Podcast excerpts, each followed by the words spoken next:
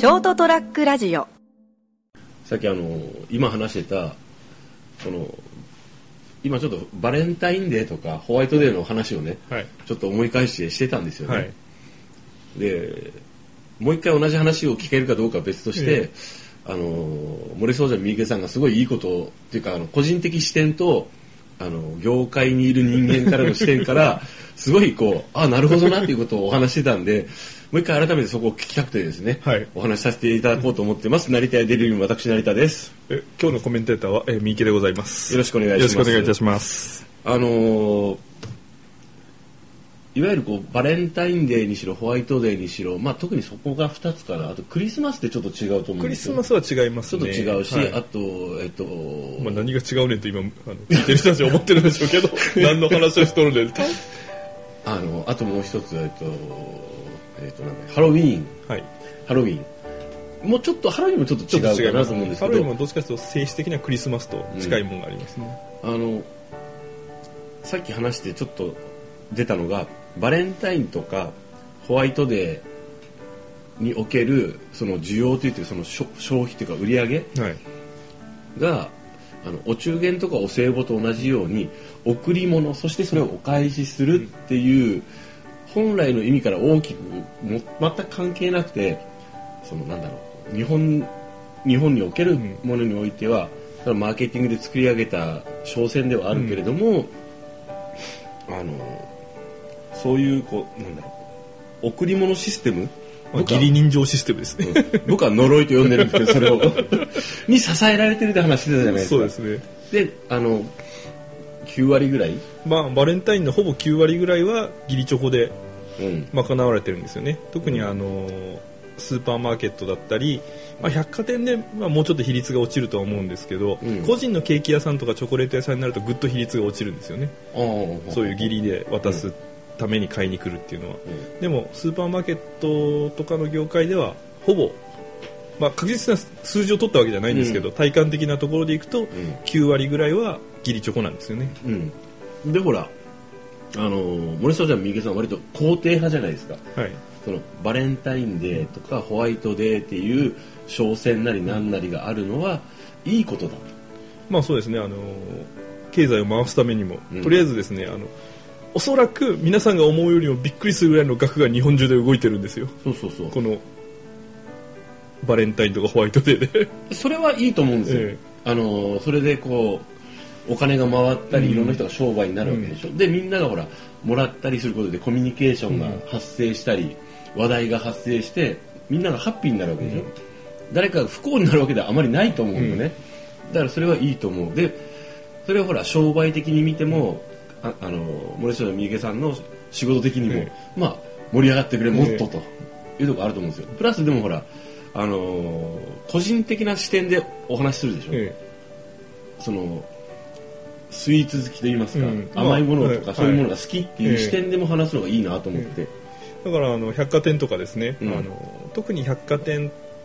とあと個人の,、うん。あのお店ですよね、うん。残念なことにあの個人のお店ではべらぼうに高いあのチョコレートが販売されるケースも往々にしてありますけど、うん。大体どこの地方にも、うん。あの市町村であれば、まあ、村はちょっと無理だな。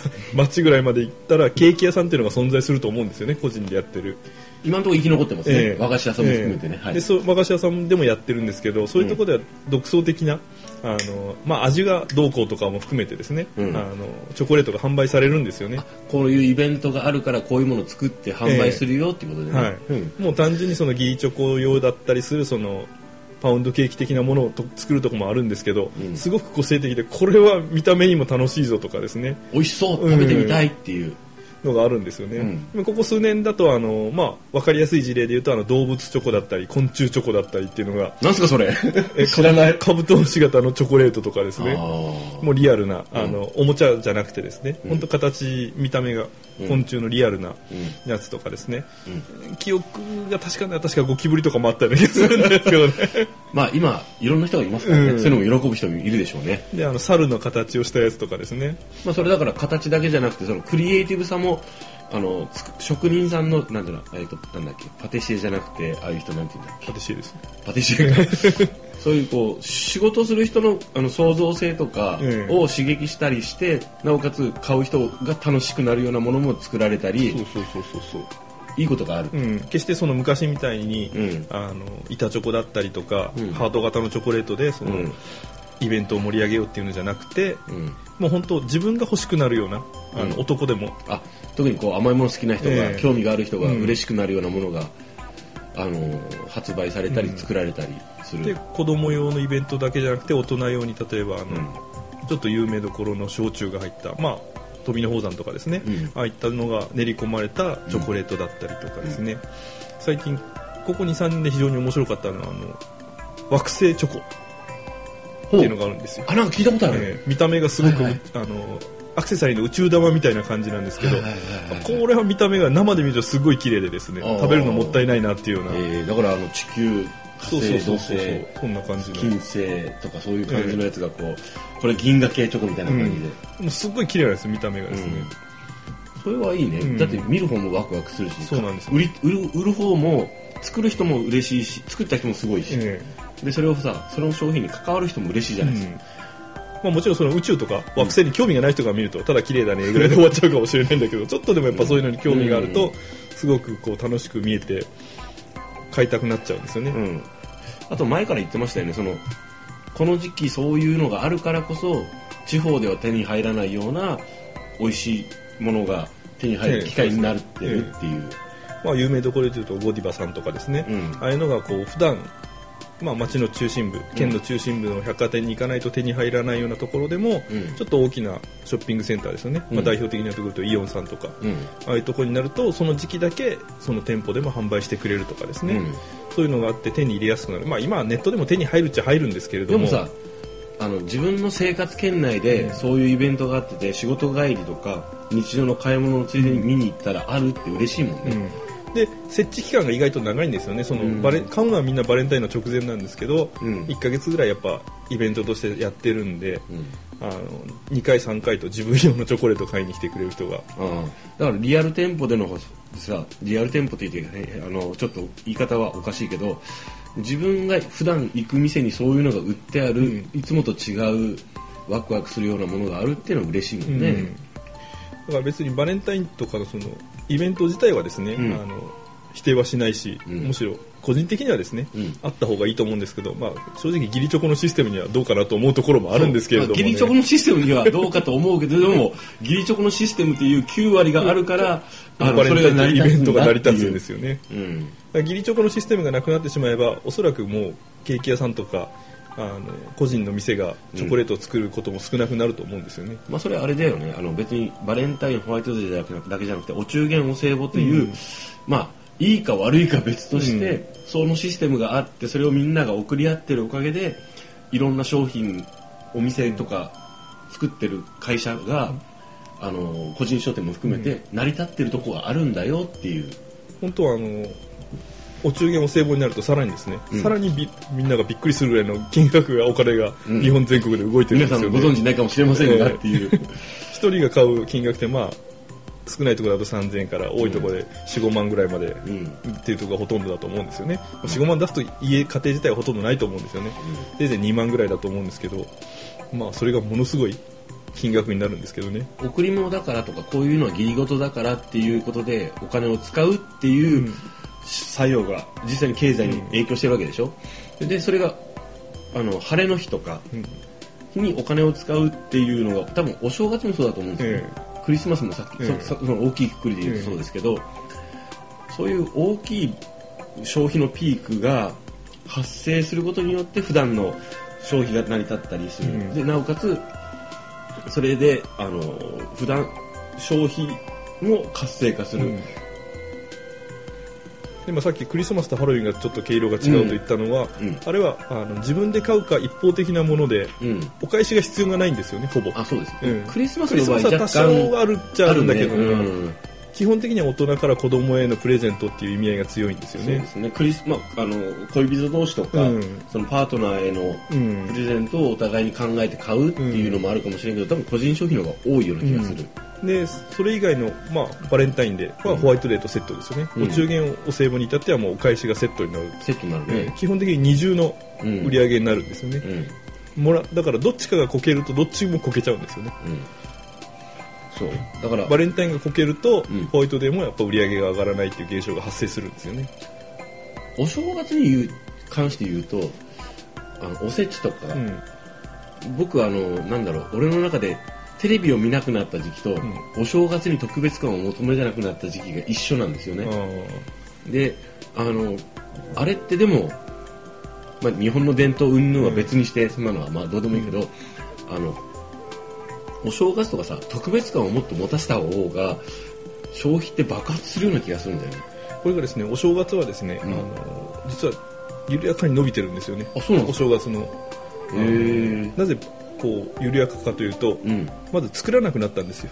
ああはいはいはい、でもう既存の販売されてるおせちセット、うん。もうセットっていう言い方をするのがちょっといけないぐらいの豪華なものがですね、うん。昔みたいにその本当なんていうかなあのとりあえず一人でお正月を迎える人用のおせちセットとかそういうのじゃなくて、ご家族がちゃんと満足できるようなおせちセットが、うん。まあ、安いところで言うと1万円台から、うん。平均すると3万円ぐらいまでで手に入るようになってるんですよね、うん。で作らない。うん。もうあの31日から頑張ってお母さんが。ああもうそんなのししなくていいと思うよね、うん。する人は趣どうぞ、はい。しなくなったから材料が売れなくなったんですよね。でも既製品出来上がったものは売れるようになったから、でも既製品が売れるということは材料も売れるってことだよね。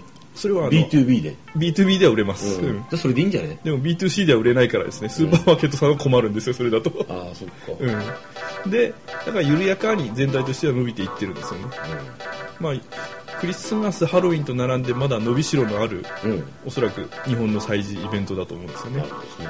だからあのそういうこう例えば商業商悪しき商業主義に紛れたあんなものがどうちゃらこうちゃらっていうたわごとはとりあえず置いといて、うん。いいじゃん盛り上がればっていうのはね、いいと思うんですよ。であの今日ね僕ね斉藤さんと話しあの斉藤さんと話してて、うん。熊本城マラソンの話したんだけど、はい熊本城マラソンってあの祭りだなって話になったんよ、うん。そのいろんな詳細を聞いたら、参加者さん今年なんか無事完走されたようで、おめでとうございます。あの、まあ、ちょっと古い話になっちゃいましたけどね。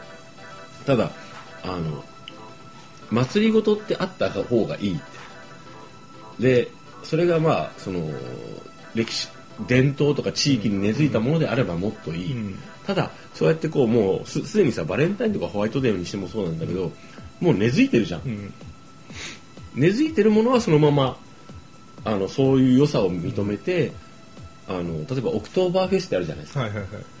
あれもよよ。よその文化だけど、えもう面白そうだから取り入れればいいじゃん、うん。でいろんなよそで行われてて面白そうなものってさ取り入れてみんなで盛り上がればいいし熊本でいうと例えばストリートアートプレックスってあるじゃないですか、はいはいはい。あれはあのうちの朝ちゃん先生が、えあのー壮絶に関わってるんですけどああいうのも含めて面白そうなことはみんなで、あのー盛り上げてあの楽しめる人は楽しんで。だから参加したくない人はもうしなきゃいいんですよ、ね、そうそうそうただその代わり、うん。参加しない人は批判もすべきじゃないと思うんですよね。そうあの誰かを傷つけるようなイベントとかね、うん。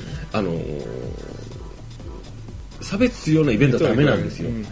だけど誰かが楽しめたり、盛り上がるなら、もうあの自分がちょっとね、うん。賛同できないなと思うなら黙っといて、あの静かにしとけばいいんじゃないかって、盛り上がるならやればいい。1日2日のイベントですからね。そうそう、どれにしても、うん、それは戦争とかだったら反対するよ、うん。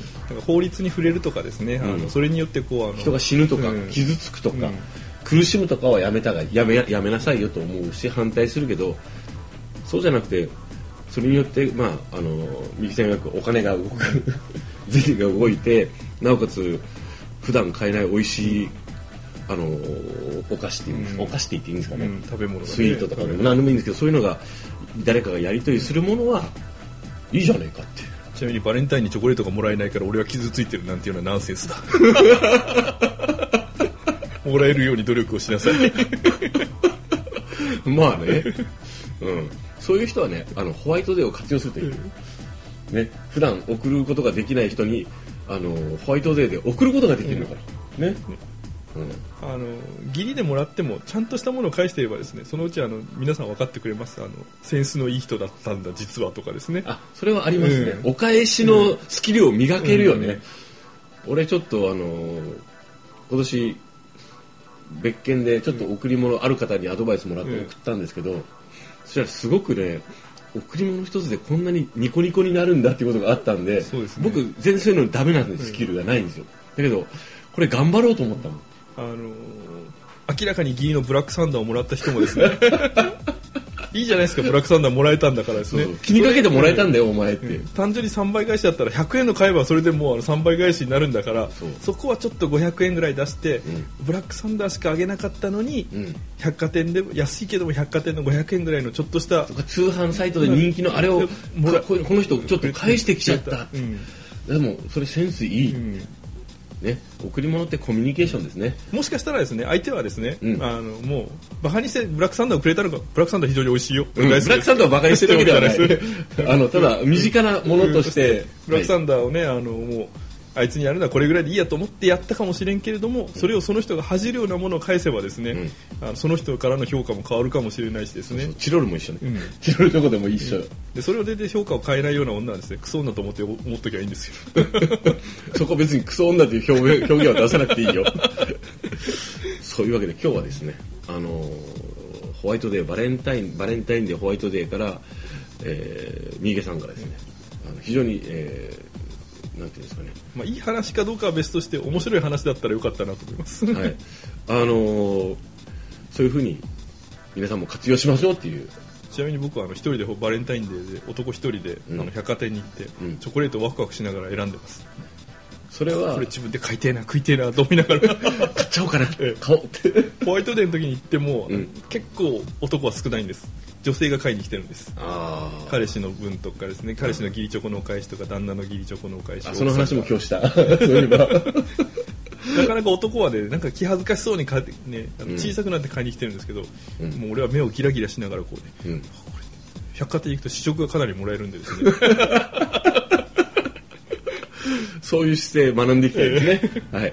まあそういうわけで、えーイベントごとは、あのーさ自分がいいなと思ったら楽しめばいいし、うんチェッと思うなら、あのー心静かにそれをね、あ生温かく見守っておこうぜということで、えー皆さん、あの、楽しく、行きたいですねはい。えーお届けしたのは私、成田と、今日今日ございはましたアドバイザーとして、コメンテーターとしてコメンテーターとして活躍し、あの、お話しいただきました。ありがとうございました。ありがとうございましたー